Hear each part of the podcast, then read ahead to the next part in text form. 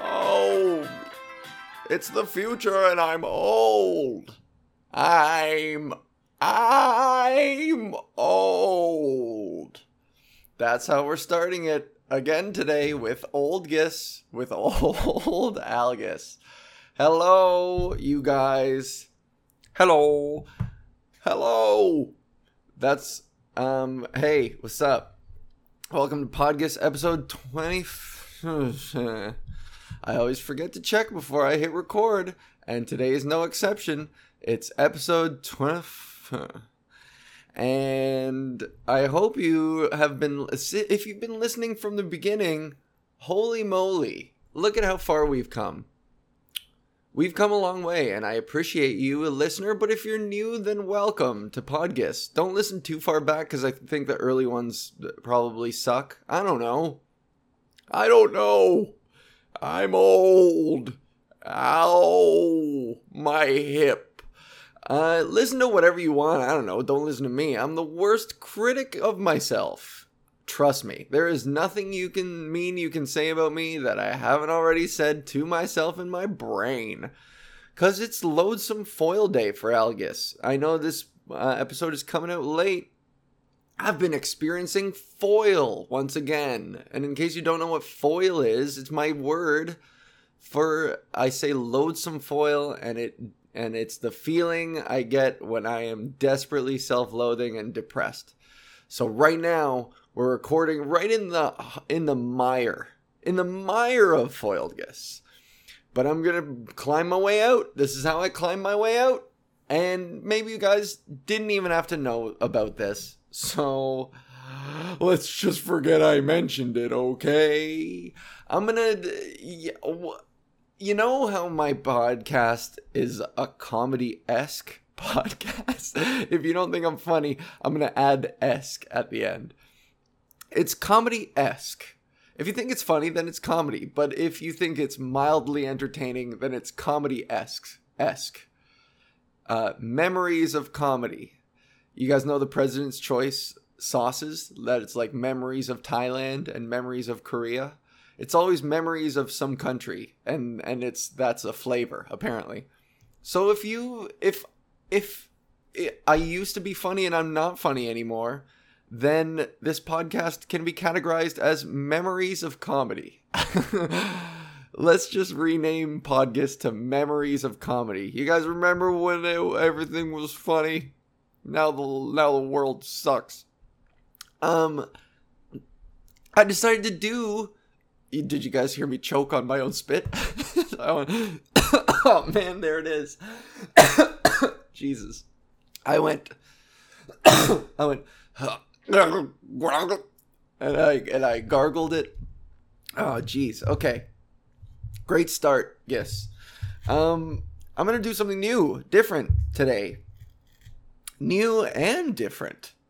What, you know, wouldn't you know it? So today... it's going to be educational. It's going to be memories of education. Come literally. So I'm going to do you an educate on this Pod Gis, because I was thinking the other day, this comes up a lot in my brain. And just as a quick backstory, I went to the University of Western Ontario and I achieved a 3-year major in psychology. And it took me 5 years, and I did it, and it was a 3-year major, and I did it in 5 years. So that's how you know I'm super educated about it. So check it. So I went to school for psychology, and you know, I don't claim to be a genius of sorts. But I learned a lot in university about psychology. Social psychology especially was, I always found, the most interesting thing that I could find interesting in academia. It always turned me off, but social psych was always kind of interesting because it has real-world implications. Human psychology on an individual level is like, it's too variable. Everybody always, when they hear that I went to school for psych, they're like, oh, so... So you're reading me right now. I'm like, I'm not a clairvoyant. I'm not a fucking psychic. They don't sit you down and dim the lights and everybody gathers around a magic orb. That's not how it works in university. That's not psychology. And if you believe in that stuff, you're a crumb ass. Get your crumbs out of your ass. Okay? Anyways, so I went to school for psychology. And there are a whole bunch of studies and lessons that I remember to this day and I think about very often, especially when like a national crisis or some public thing happens and somebody catches it on video and everybody reacts in the same way. It's just, we're all caught in a time loop and we're all doing the same things because it's human nature and it's very unfortunate. It makes me very jaded about humanity. Because we are all just conditioned to respond in certain ways. There are exceptions, sure, but we're just a bunch of dumb primates who look around at each other and we're so influenced by each other. Social psychology, man. Be an individual, break from the cycle, even though you mostly can't. Anyways, all right, let's get into it. So I got like my notes here on my phone, and quick reminder before we get into it. I purposely didn't do any follow-up research on any of this. So it's mostly from memory. I always joke about how shit my memory is, but the things that I remember about psychology, I remember well enough that the lesson stands firm and true. So I may not, like, some of the details might be missing, the fine details, but like you'll get the point. So anyways, let's start with, because I hinted at, let's start with this, the bystander effect, you guys. Make some noise if you've heard of the bystander effect. Get up on out of your fucking feet. Put your hands in the air for the bystander effect. Yo, if you're standing off to the side and you're doing it too, that's kind of partially the bystander effect. You just proved my point. All right, now to my first hit single, Get Jiggy With It. A remix off of the Will Smith classic. Bystander effect. So, I'm not going to get into the harrowing details of what kind of kicked off this study, but if you are willing to stomach it, there was a heinous crime against a woman named Kitty Genovese. Genovese. Kitty Genovese. And I think this was in St. Catharines, but I'm not entirely sure. But it may have been New York. Anyways, I won't go into the details because I'm going to keep it as light as possible, but there was a heinous crime against her, and it was in an alleyway between two apartment buildings, and the crime was loud, but nobody called the police. The crime was loud and long, and these are, you know, I know more details, but I don't want to fucking spook you guys. So look it up if you have the stomach for it. Content warning. Really gross and terrible and awful. So she was the victim of this thing, and it was huge news because like a whole bunch of people after the fact were interviewed in both apartment buildings, and an enormous amount of people reported that they heard screams and cries, but nobody called the police, and almost every single one of them reported when they were asked why, they were like, I don't know, because I figured somebody else was doing it. I figured somebody else was handling it. And that is the bystander effect. Essentially, the more people are around, the less likely you are to act. And that has a lot to do with, like, when we're surrounded by people, we feel more anonymous. And so to stand out it's harder to stand out in a larger crowd because you have a larger audience. It spurs a little anxious effect. So to protect yourself, if you want to get evolutionary about it, to protect yourself, you just blend right in and absolve yourself of any responsibility. Hence why every time you see a video of somebody getting beat up in public or like somebody screaming at somebody in a mall and they're surrounded by people just kind of gawking, that's the bystander effect. And I'm sick and tired of all these comments underneath that are always like, What is wrong with people? What is wrong with people? I would have put on my Superman cape and I would have flown in and I would have punched everyone and I would have did a suplex and then I would have did a backflip and everybody would have clapped because we're all superheroes in our brains. But to those people I say, no, you wouldn't. You probably wouldn't. Maybe some cases, sure. There are some exceptional people out there. And I'm sure you're hanging on to the belief that you are one of the exceptional people, but likely, nah, you wouldn't. Oh my god, I did it again. Oh, somebody please stop standing by and give me the Heimlich. So I'm going to have to whip through some of these. That's the bystander effect. So next time you think that you would be a superhero swooping in to save the day, I hate to rain on your parade and be a pessimist, but you probably wouldn't. And so next time you see videos of that happening and you're like, what is wrong with people? It's like, it's not what is wrong with people. It's just people. People are people. This has been happening forever. So don't go saying people nowadays, because I see that all the time too. Oh, people nowadays, no morals. You're like, no, you know what? I think we're probably more moral now than we used to be because we're monitoring each other. Everybody's on camera at all times. That's why every other week, every other day at this point, you see a video of somebody having a meltdown and somebody behind a camera going, Sir, don't touch me, sir. Sir, don't touch me, sir. And then the person being videotaped is like, You touched me! Don't touch me! You touch me! So we're all kind of children once again, you know? I'm sick of seeing those videos. Guys, if you're going to videotape, I don't know, buck up a little bit. Be the Superman you think you are, and don't just stand there going, Sir, stand back. Sir, I'm recording this, stand back. But, you know, I would probably respond the exact same way because I am terrified of conflict, as you guys surely know. Anyways, that's the bystander effect. Woo, let's breeze on through. Let's check this one out. This is a fun one. I like talking about this one. Do y'all want to hear me talk about Phineas Gage? I said, do y'all want to hear me talk about Phineas Gage?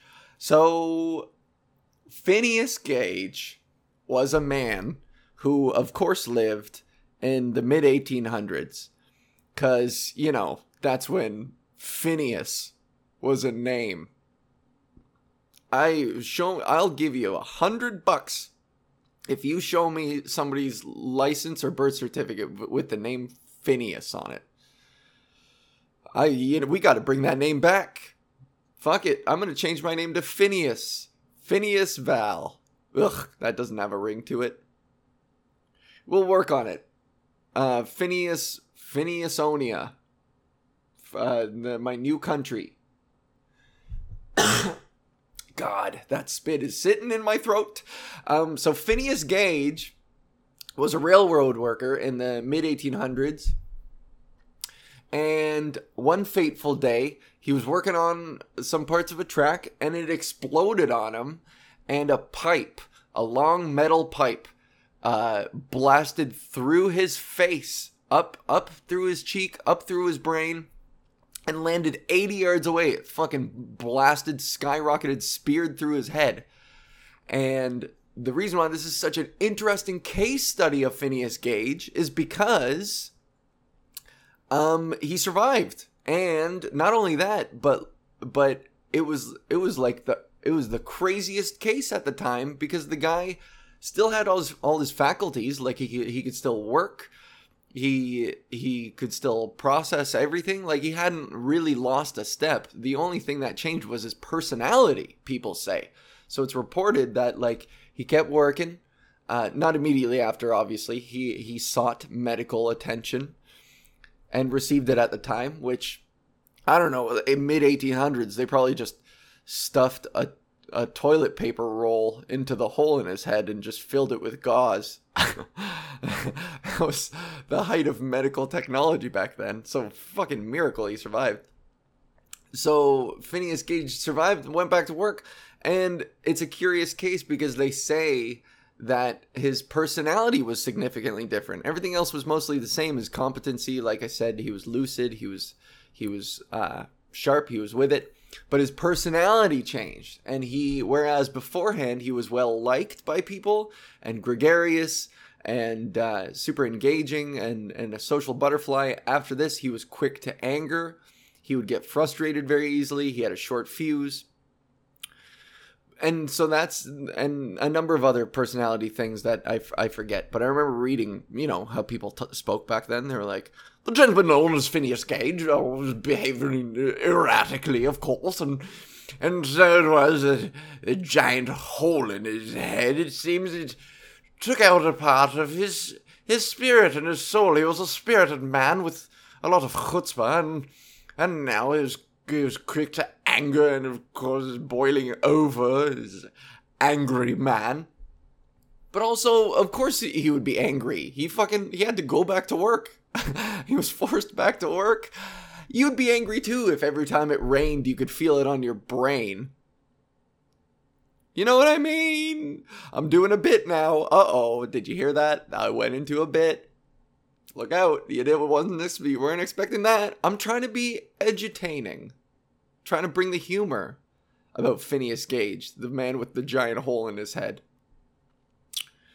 You would be quick to anger too if every time a gust of wind blew, it tickled your fucking skull and tickled some neurons, and you just did an involuntary toe tapping jig every time the wind blew because it tickled a whole bunch of neuroreceptors in your brain. Of a whole bunch of nerves. Like when you dissect a frog and poke parts of his brain, and then his leg... Yeah, his leg kicks out like that, you know? I wonder. I mean, that wasn't part of what was reported about Phineas Gage. Poor guy, hole in his head, big pipe, shot through his brain. So, feel free to fact check me, but I'm on a roll, and I remember this stuff vividly, so try me. Fucking try me. Most of these are going to be kind of depressing now that I'm looking at my little list here. That's why, wow. You know, whenever a phenomenon happens in the public sphere and it's a big debate, the debates are always the same. But this is the thing. It's sad. Human nature is sad. We are great as individuals, but in groups, I really don't trust us. And that's been my thing ever since university. I'm like... the influence that we have on each other, mostly bad. Mostly apathetic and bad. But what are you going to do about it? See? Did you see what I just did there? Okay, let's move on. Ooh, this is an interesting one. The Bobo doll experiment. So, every 5 or so years, I would say, there is, in lieu of... either a school shooting or a new hyper-violent video game that pushes the envelope, there's always the debate. What influence do video games, violent video games, have on the youth? Won't someone think of the children? And this was an interesting study way back. It was called, I think they just call it the Bobo doll experiment. But basically, these children, I don't know when this was done. I think 60s or 70s, kind of around there, I believe. And there was, there was of course a control group and an experimental group. And in the control group, they brought these kids, under 10, I believe, varying ages, under 10. And they brought these kids into this room and they played them a little tape and they were like, watch this tape. And it would be a video of this playroom with all these various toys. And in the corner would be one of those those inflatable clown toys that you can punch. And they go wobble, wobble, wobble, and they come back. It's like the clown punching bag toy, right? And so the control group was shown a video of a kid going into the room and just playing around with everything. Like playing with trucks and building blocks and whatever, and then leaving the room.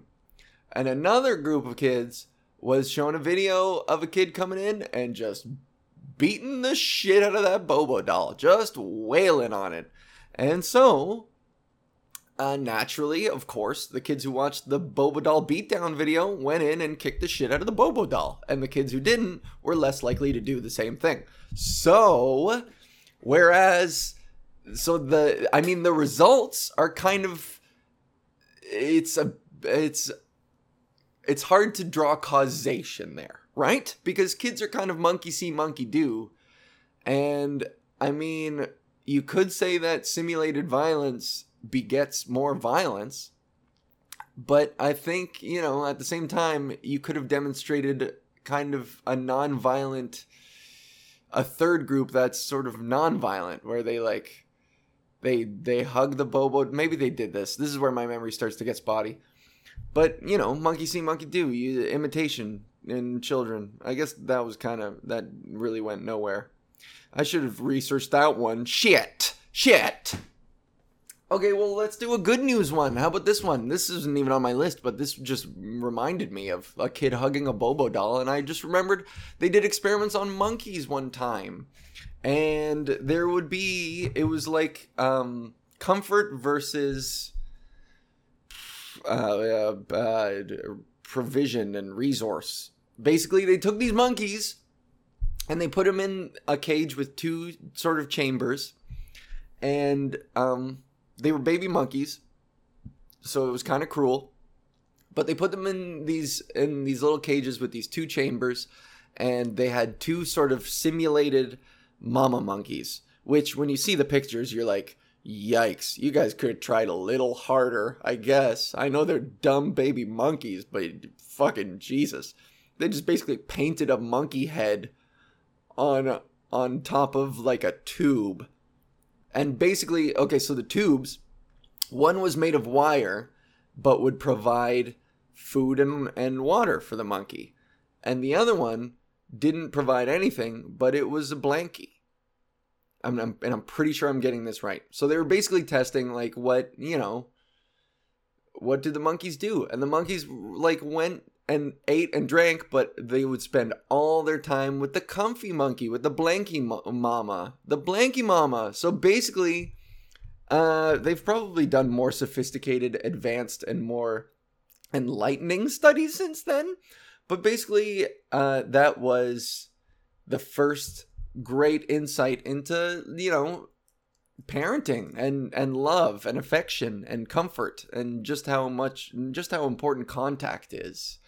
And physical comfort is to us primates. More so than, milk and honey, as they say. So if you're a parent, you could do providings, but remember to hug your goddamn kids. Okay? Don't wear a wire around your body when you hug them. Wear a blanket. Okay? That's for the parents out there. Let's move on. Shit. I'm on a roll. Here we go. Oh, I think about this one a lot. When I play video games. Of course. Which is all the time. So, oh man, the details might get spotty here. But I vaguely recall some kind of an experiment done where there were, people were divided into groups. And people were divided into two groups, and I think it was like a simple, I forget what game it was. It may have been Pong, but it may have been something else, because I think there were two teams, and you were completely anonymous to everyone, including your teammates. And basically you would play this cooperative game, one team against another. And then afterwards, you would have to rate. They would give you pictures of people, and they would say whether this person was on Team A or Team B. And these people would rate the people personality-wise. They would say whether this person was a good person or not based on whether they were on the same team or not. And it basically just showed that there was a subtle but pronounced enough and consistent bias in the people you play with versus the people you play against. And just basically arbitrarily dividing people into groups leads you to build, as a defense mechanism, basically build camaraderie within your one and distrust and distaste for people on the outside. So think about that, all right? Don't be racist. But also, I'm not arguing that it's like part of human nature to be racist, because that's shitty. And but it's part of human nature to insulate and think unfavorably about people just because they're on another team, you know? I don't know where I was going with that one. That one was kind of imprecise, too. Let's move on to some meaty shit. The Stanford Prison Experiments. Yo, have you ever heard of those? The Stanford Prison Experiments? Dude, make some noise if y'all want to hear me talk about the fucking Stanford Prison Experiments. Yeah! In the 70s, there was I'm pretty sure this was the straw that broke psychological camel's back in terms of regulating experiments and doing them morally. This was the last big experiment because it was like severely traumatizing to the people involved. So, like, content warning again, you know, a lot of bad shit I'm going to tell you about a little bit, sort of. So the Stanford Prison Experiment, and it's kind of similar to what I just talked to you about, the Team A versus Team B. But basically, in the Stanford Prison Experiment, these students they signed up for this immersive, I don't know how long, week-long experiment.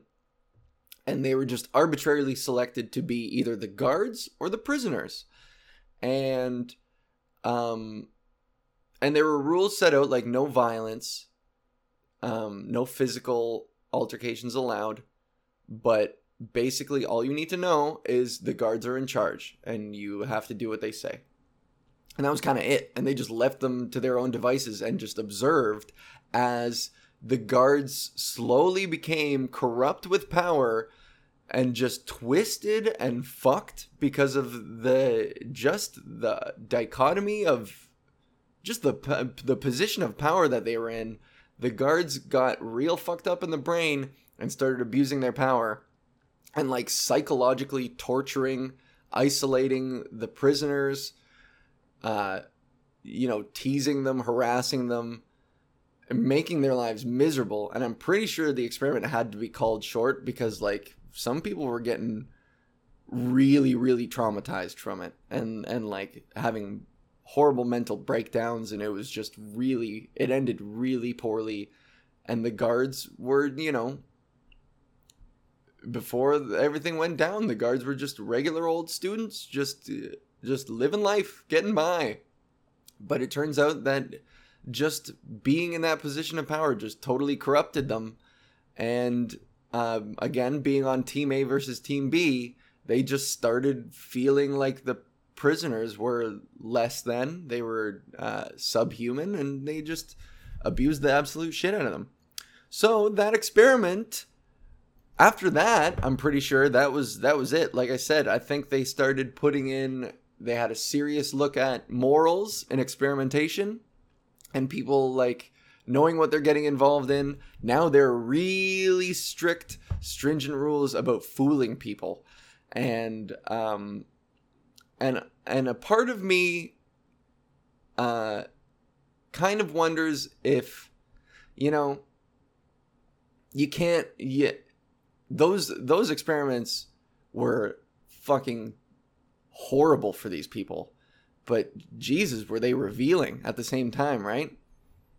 So there's a part of me, morbidly, of course, and I don't say this with any sort of conviction. This isn't what I believe, but I wonder, you know, because I was part of some experiments in university too, but they were soft ice cream. They were soft serve, where basically I could tell what the experiment was while I was doing it. And once people kind of know what they're being tested for, you got to throw that experiment out in the trash, because now we're just monitoring our own behavior, right?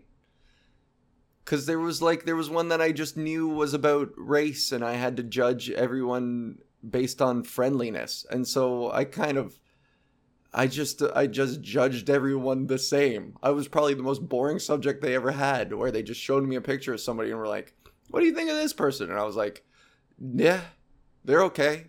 And I just said they're okay the whole time because I knew that it was just so obvious. And then at the end, they were like, okay, here's a cookie. Here's some juice. Get your sugars back up. This wasn't an experiment about fucking facial recognition. It was about race. And I was like, yeah, you know, I kind of knew. So I don't know what I'm getting at there. But, you know, you got to find out what people are like when they know they're not being, when they don't know they're being watched. I like to think I would rate people favorably across the board. I don't know. I hope I'm not prejudiced, but, you know, it's worth acknowledging that maybe on some level I am, and you just got to work past it. You got to fight against it by rating everyone in the world a meh. Just navigate through life. It's always safe to think everyone you meet is meh. That's how I get by. Meh. All right, so that's Stanford. I am a couple more. Real quick. This is such a bummer cast. By the way, I don't want to be so flippant. Is flippant the word? I hear it a lot, and I don't know if I know what that means. I don't want to be very nonchalant about race as well, because I, you know, especially given all the news that's going on about Indigenous people and just all the really harsh, terrible truths that are coming to light.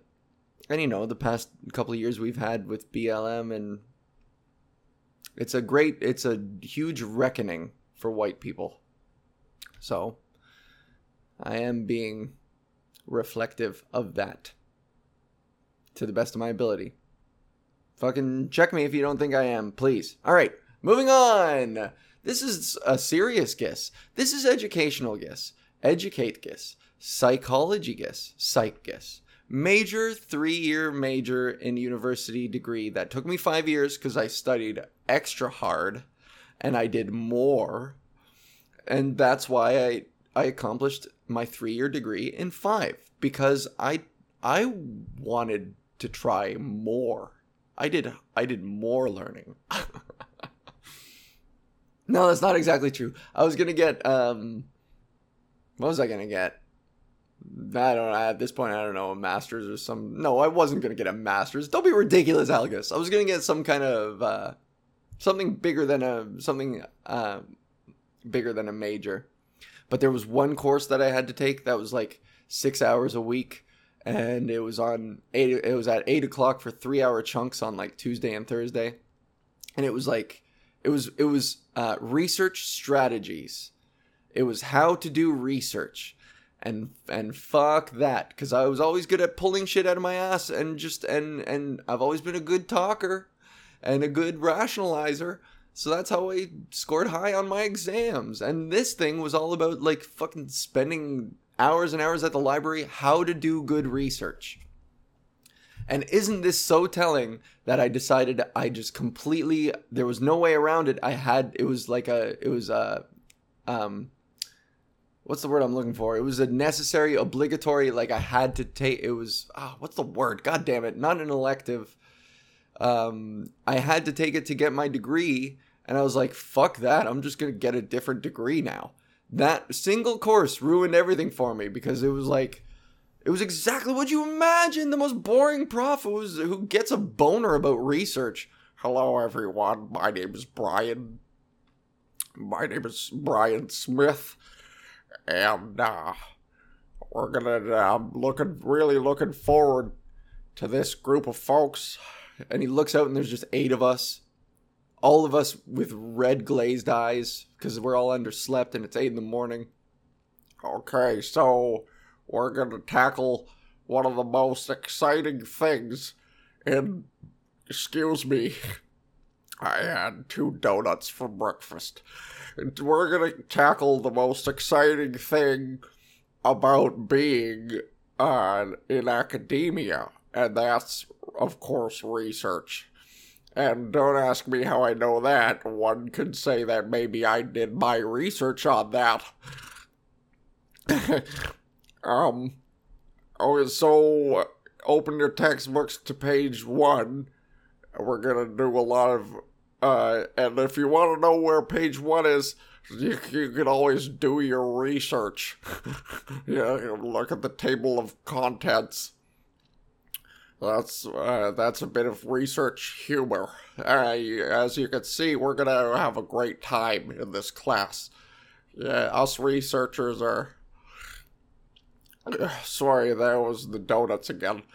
Us researchers are known for our brilliant, witty sense of humor and our charisma that lights up a room. My name is Brian Smith, and I'm going to give you guys homework on day 1. That was that research course. And I was like, no, thanks. So, is it any wonder why... When you get in an argument on Facebook or wherever, somebody goes, do your research. And you're like, you do yours. None of us know how to do good research unless we took Brian Smith's 6-hour-a-week advanced research for class clowns class at the University of Western Ontario. None of us know how to research properly. I'm convinced. I certainly don't. I mean, I took I went to 3 of those classes and then dropped it like a sack lunch. Okay, anyways, that's that rant about research. Hello, I'm Brian Smith. Okay, last one. No, I got 2 more. All right. The Zimmerman trials. Trials? I hope I get this right. I'm going to pause it just to make sure I get the title right. Because if I get the details wrong, I can live with that. But if I get the name of these, things wrong, then that's a real blemish. So one second. Okay, good thing I looked it up because I was about to fucking Zimmerman is the guy that I think shot Trayvon Martin or something like that. I got it way wrong. These are called the Milgram experiments. You don't want to hear about Milgram? I said, do y'all want to hear about Milgram? What I want to know is, do y'all want to hear about Milgram? And it's a good thing that I looked this up too, because I would have got a lot of details wrong. I forgot some of these details, but look at this. Okay, so this was also like a big... it shook the game in terms of morally experimenting on people. So check it out. Oh, and they've done replications. I'm looking at this while I speak. This was an experiment about obeying authority, and they had this Milgram guy got a whole bunch of unsuspecting, I think just men at the beginning. As subjects, and he would dress somebody in a lab coat, an actor in a lab coat, and give him a big pen and a thing to write. What's that called? Why am I blanking on that? The wooden board with you put the paper on it. Clipboard. Okay. Forgot what a clipboard was called. Okay, the plank. The paper plank. The plank that you write on. You know what I mean? Okay, so he got an official authority-looking guy to dress up all authority-like, and they got a dude, a subject, to sit down at this control panel. And as part of the experiment, they would tell these subjects that on the other side of the wall, hooked up to an electric pulse, is a quote-unquote learner, okay? And the subject is a teacher. And on the other side of the wall is a learner who's hooked up to this pulse thing. And the learner has to learn a series of word combinations. And every time they get it wrong, the teacher, the subject, has to deliver an electric shock. They have to press a button that delivers an electric shock. And so they convince these people that this is a study about pain and learning. If pain helps people learn better. Meanwhile, I mean, no one's getting shocked, right? It's an actor on the other side of the room who's pretending to get hurt. And then as the person as the experiment went on, they would turn up the shocks. So they would tell the guy, and there would be like a little meter, and the subject could see the voltage that, quote unquote, that they were sending, that they were shocking this person with. And basically, so, you know, the actor would purposely get a bunch wrong, and this person would shock and shock and shock, and then the shocks would get turned up. And this person of authority, anytime the subject would object and be like, you know what, I'm not comfortable doing this. I don't want to do this. I'm hurting somebody on the other side of the wall. The authority figure had 4 very specific prompts that he was told to say.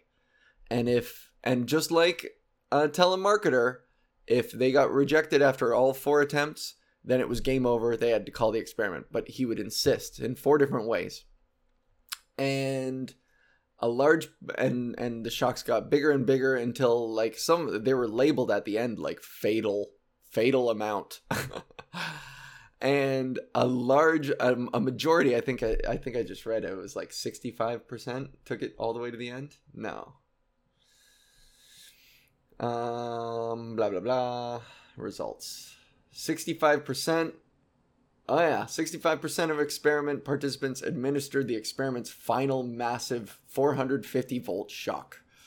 And all administered shocks of at least 300. So everybody went pretty far at the behest of this authority figure. And it was basically an experiment to show that we are all, we're a bit too easily influenced by authority figures, we will do questionably morally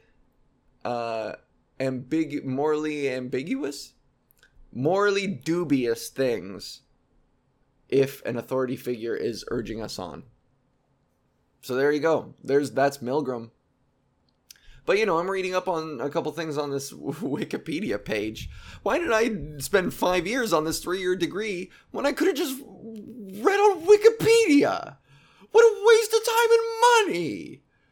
See, this is the research that I wonder if Brian Smith is like, we're never gonna...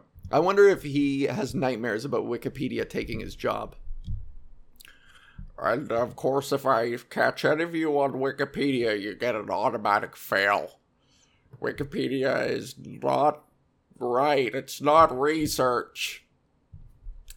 Oh, shit. So they've done, like, modern versions. The Discovery Channel aired the How Evil Are You segment. So, yeah. Basically, it was, like, it was a pretty morbid experiment. It really taught that people will sacrifice their morals if an authority figure is urging them on. Pretty messed up. And, you know, I'm reading through this and at the time they drew similarities to Nazi Germany and just how many people did just horrible, disgusting, deplorable things as accomplices, you know? You can't say that a whole nation of people are evil, more evil than the rest of us. It's just a very terrible, awful, morbid case of people in groups. I don't trust them. People in fucking groups. Think for yourself, man. Do your research, like Brian Smith. One more thing. One more morbid thought. It's not as bad as the rest of them, but it still makes me a bit sad and loopy. You know what? And you guys can disagree with me on all this stuff, but you probably see why I think the way I do about just how I'm fatalistic and pessimistic I am about human nature, because we're all individually cool and I love meeting people after shows, but as soon as you guys all get on the subway together, I don't trust you anymore. And I look out at crowds that laugh at me and I'm like, you're all individuals. We're all individuals. I'm not. That's from Life of Brian, the funniest movie of all time. Okay, let's do one more. This one, I'm going to get the details wrong, but I'm going to get the details right enough that the point still stands. I remember because the lesson was profound to me, and it's all about choice paralysis. Basically, when you're faced with too many options, you tend to be sadder, and you tend to doubt your own decision, and you tend to be more dissatisfied with the outcome of things. So this was a study that basically, again, details may be iffy here, but I vaguely remember the study being two groups. One group was, excuse me. Two groups were told that it was an experiment about fucking colors or something like that. And they did the fake experiment. And after the experiment was done, this was the real experiment here. So once the fake experiment was done, Group A was given a little piece of art. They were given a little picture, a nice little picture, and they were just handed them the picture, and they were like, "Thank you for doing our study. This is your reward. Take this. Okay? Bye. Thanks for helping science." And then they were sent on their way. Now, Group B was given a choice between X amount of pictures or paintings. And so they picked one and took it home. Now, 2 weeks later, they were asked to report their satisfaction about the picture. And the people who weren't given a choice reported higher happiness levels and higher satisfaction and a lot more appreciation for the art than people who had a choice. So there you go. That right there, oh boy, I don't want to dig too deep because it makes me sad thinking about just how in some cases maybe freedom of choice will just make you miserable. And that's what FOMO is. FOMO is a real psychological phenomenon, fear of missing out. Those people who picked their paintings found out the hard way. They're like, "Aw, why did I take the one of the dog? I wanted the one of the duck. The one of the duck would have looked so much better in the living room. I'm an idiot." And then those people were traumatized for the rest of their lives. More than the Milgram, that's it. More than the Milgram subjects, more than the Stanford subjects. These guys had it the worst. Because they picked a painting that they went home and were like, "No, why did I get a stormtrooper? They're the bad guys. I don't even like them. I'm more of a Star Trek fan. Why did I do this? Why do I do these things?" And that is me in a nutshell, basically. This is why I bet it's infuriating to go to restaurants with me, because I take so long to pick something and I agonize out loud. I drag everybody into the experience where I whine and I moan at the table, and I'm like, I'm feeling like a burger, but like I love pasta, and the pasta sounds really good. And then I'll try and negotiate with other people at the table. I'll be like, "Can you please get the pasta so I can try it? And then I'll get the burger, and then we can split it. Please don't get what you want. Get what I want, and then we can split what I want. Isn't that fun? You can have two halves of what I want. That's better than a whole thing of what you want." That's me. That's Algus. Okay. I hope you guys enjoyed this Psych Gis. And remember, if you doubt me at all, I have a degree hanging on my wall. And it hangs on my wall literally between a mural of a tiger that I found in a dumpster outside of a building, like one of those portable dumpsters. I found that my degree hangs between a mural of a tiger that I found in a dumpster and a holographic $5 framed photo of a deer punching through canvas, like out at you, like a 3D holographic. None of them are the same size.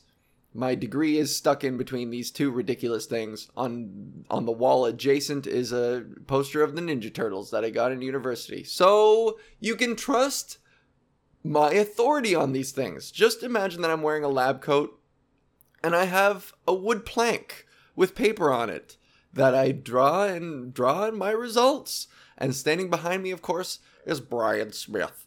And he's coaching me through this. Because He has done his research, and so have I, and we are the two most interesting people in the room. I, of course, am second place next to Brian Smith, because Brian Smith... Excuse me, those were the two donuts I had for breakfast. Brian Smith is the most interesting man in the world, more interesting than Milgram and anyone who ever was in the Stanford experiments. So I hope you guys enjoyed me flexing my the extent of my psychological knowledge, and I hope you learned something, and I hope you go forth into public feeling a lot more individual and a lot more empowered to stand out from the crowd and not to be so influenced by what other people think and just the presence of other people. Oh shit, I forgot about another study involving cockroaches. Real quick, cockroaches were timed. They had to like go down this obstacle course to a prize at the end, and in one of the trials, the cockroaches had nobody watching, and in another one they set up these silly little, it was a true story, they set up like silly little bleachers of other cockroaches, and they just put a whole bunch of cockroaches in the bleachers, and the individual cockroach would have to do the same obstacle course, and depending on how many times they had done it before, they were either the crowd either made them better at it or worse. So if they were inexperienced, they would freak out, and even cockroaches have social anxiety when people watch them. That is the point of that. Pretty fun, huh? Social anxiety, so that's also a thing. Don't let other people influence you. Be your own person. My name is Algus. This was Pod Gis. Have a good week. Don't let the foil hit you on your way out. I'm Brian Smith. Yeah, thanks for having me. Let's go skydiving and swimming with sharks because I'm the most interesting man in the world. Okay, Brian Smith. Bye. Bye.